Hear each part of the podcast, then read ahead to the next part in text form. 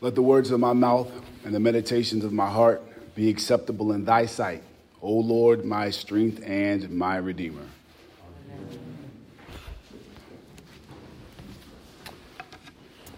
I'd like to begin by saying thank you for this invitation. I am the Reverend Dr. Mark Andrew Jefferson, and I bring greetings all the way from Alexandria, Virginia, and the Virginia Theological Seminary. I'm here because of the wonderful invitation of the clergy here, and they are assisting us with a wonderful task.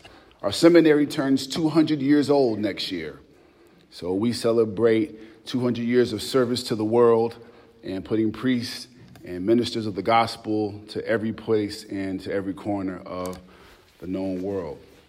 And I was asked by our dean and president to preach 200 sermons around the world to commemorate such an occasion. Uh, so in 2018, I began this interesting sojourn that has taken me to South Africa and to Honolulu, Chadron, Nebraska. It's taken me to Louisville and New York, it's taking me to Detroit and Phoenix, Houston and San Antonio. It has been a wonderful experience to see God's people and to be with God's folks. But it wouldn't be any fun if I didn't come and worship with you all today. And you all even brought out the snow for me. So for that, I am grateful. I would not want to be robbed of an Ohio experience without at least a smattering of snow. And so I'm very grateful that you all have welcomed me into your space, a very lovely space, a wonderful place. Um, the reputation of this parish extends far beyond its walls, and I am very glad to be here. So, what we're going to do today over the course of our three services is to address our three readings. So, you get the first installment today. So, feel free to ask a neighbor or to stay or stick around or to stream the other service. Um, but for the time that's ours, this morning, I'd like to briefly share with you from this thought the process of pressing. The process of pressing. It's something about knowing that your life is coming to an end that brings about levels of clarity. Maybe it's those moments of indecision or that opportunity to reflect upon the choices made opportunities embraced, and opportunities denied. It's that space to be able to think about what have I committed my life to doing, and has it borne fruit? The Apostle Paul finds himself in this precarious predicament in the book of Philippians. He is finding himself staring into the yawning jaws of death. He understands that his life could be over with the wave of a hand. He's penning this letter to those Christians there in Philippi who were very kind and generous to him as he found himself in dire straits. That church of Philippi, that church that is known for its generosity, for its kindness, known for its staunchness in, ter- in terms of its commitment to the Roman Empire. So much of Philippi was because of the growth that came from soldiers retiring and taking up home there in Philippi. They knew order, they knew hardness, they knew perseverance. They understood what it meant to be called to something higher. Indeed, they understood what it meant to press. This notion of pressing might seem old fashioned to some, for we live in a world that speaks of the quick and the instant, the instantaneous and the miraculous. We live in a world that lives with microwave theology, a theology that allows us to assume that we can pray and it shows up. And God becomes our cosmic bellhop who responds to us based on our whims, wants, and possibly even our needs. And so, Paul, writing to them, trying to get them to understand the depth of his conviction as one who's finding himself in prison, finding himself facing death. He says, You all understand what it means to press, but let me impress upon you what it means to press. For the internal combustion engine of Paul's pressing is not his own pride. No. Paul says, I have every reason to boast. I have the lineage.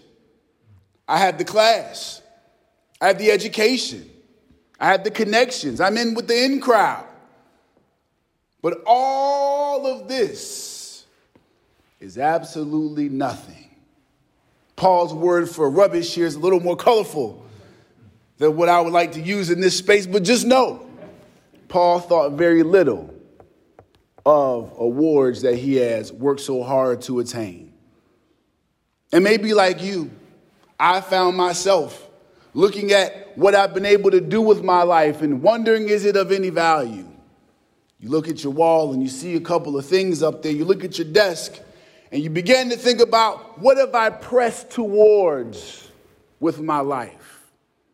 Have I pressed towards social admiration? Have I pressed towards likes, shares, and follows? Have I pressed towards making a profit? But the bigger question is after all of that pressing, what have I arrived at? Paul is saying that he does not look upon his pressing and feel sad about it. If not, the process of his pressing led him to a higher revelation. He said, I want to know Christ. But this knowing of Christ is not superficial. It is not one side of the coin. It is not just the Christ that is high and lifted up.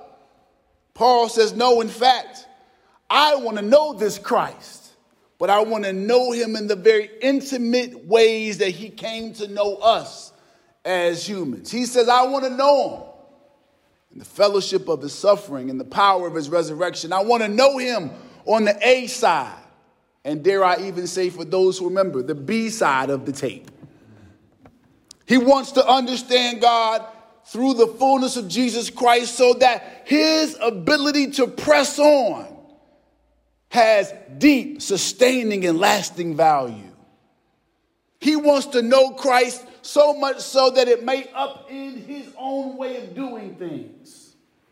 It may upend his goals. It may, up, it may upend his aspirations. And it may even end his life. But Paul says, Don't worry about me because I have this life in a vice grip. This life does not have me, but I have it because my pressing is properly motivated. All that this world can do to me is kill me. All they can do is extinguish the candle of my existence. But that does not take away from the essence of the candle. Because Paul says very clearly and succinctly that it is knowing God so that living and dying are both gain. This world can't threaten me with bringing this good time to an end because to be with my God is the reason why I press. Maybe I've been pressed to bring this message to you today. Through a little bit of snow and a little bit of cold. Because this church is giving so much to this community. And even giving so much to this state and this nation. Maybe the question that's being pressed upon us is what causes you to press? What is this church pressing towards in light of pandemic, changing technical realities, what is this church pressing towards in terms of competing, contrasting, and even vitriolic political realities? The community of God, the communion of saints are being called to press higher than political party. For Paul is saying, even to those in Philippi, that though you have allegiance to your earthly way of doing things, there is a God who sits higher and superintends our intentions who judges the reasons why we press. So maybe you're sitting here today trying to figure out how can you be faithful to your family? How can you be a better employee, employer? How can you be a better and more robust citizen in this community? How can you be a more meaningful Christian in a world that seeks light in its persistent and pervasive darkness? Maybe we can start with the words of the Apostle Paul and we can begin to assess why we press. We press toward the mark of the high calling that's in Jesus our Lord. That high calling that causes us to put away the low things of this life, the high calling that causes us to assess have we really given our best to God's effort? And if not, while we still have time, as we spin on this terrestrial ball, will we indeed meet the God of the universe in the pressing of our days? Amen.